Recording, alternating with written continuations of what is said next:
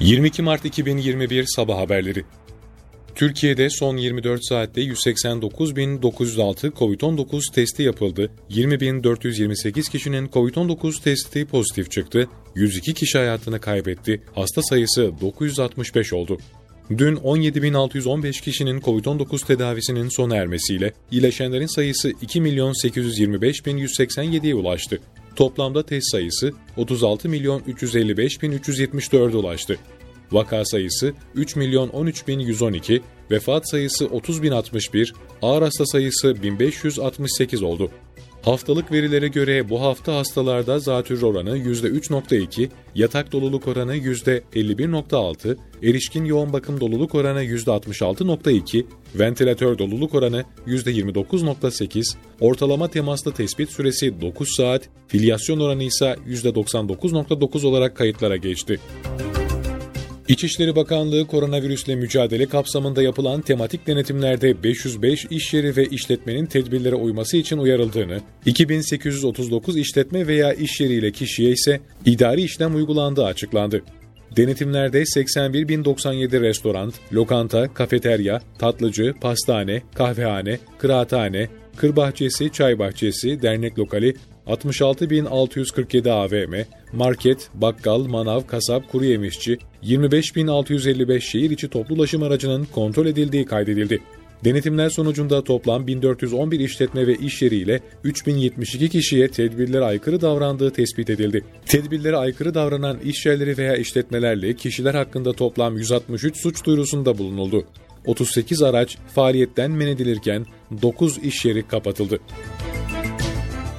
Şırnak'ın Uludere ilçesinde 14 ve 16 yaşlarında olduğu öğrenilen iki çocuk, kırsal alanda buldukları cismin patlaması sonucu hayatlarını kaybetti. Olayda ağır yaralanan çocuklar ambulanslarla Şırnak Devlet Hastanesi'ne götürüldü.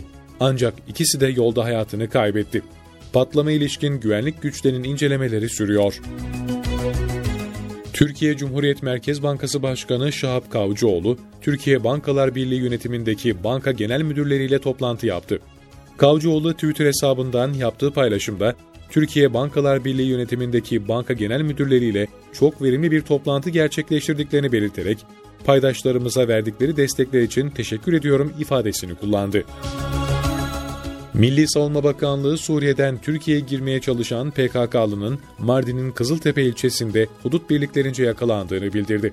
Bakanlığın Twitter hesabından yapılan açıklamada Mardin Kızıltepe hudut hakkında yasa dışı yollarla Suriye'den ülkemize girmeye çalışan bir kişi yakalandı. Yapılan incelemelerde yakalanan şahsın PKK-YPG terör örgütü mensubu olduğu tespit edildi ifadesi kullanıldı. Rusya'ya ait savaş uçaklarının Suriye'nin kuzeybatısındaki İdlib iline bağlı hava saldırılarında bir sivil hayatını kaybettiği iki sivil yaralandı. Öte yandan uçak gözlem evine göre Akdeniz'den atılan bir balistik füzede İdlib'in Türkiye sınırına yaklaşık 3 kilometre uzaklıktaki Kah köyüne Suriye Milli Ordusu karargahı yakınlarına düştü. İdlib sivil savunma ekipleri saldırı sonrası yangın söndürme ve arama kurtarma çalışmaları yaptı.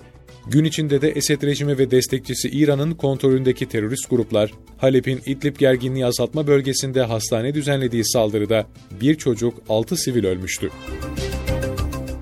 Avrupa Birliği ve Avrupa Konseyi üst düzey yetkilileri Türkiye'nin İstanbul Sözleşmesi'nden çekilmesine ilişkin açıklamalarda bulundu.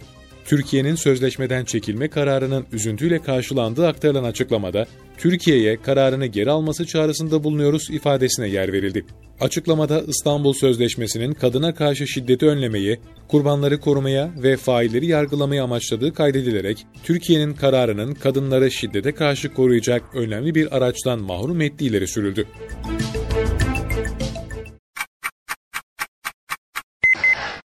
22 Mart 2021 Sabah Haberleri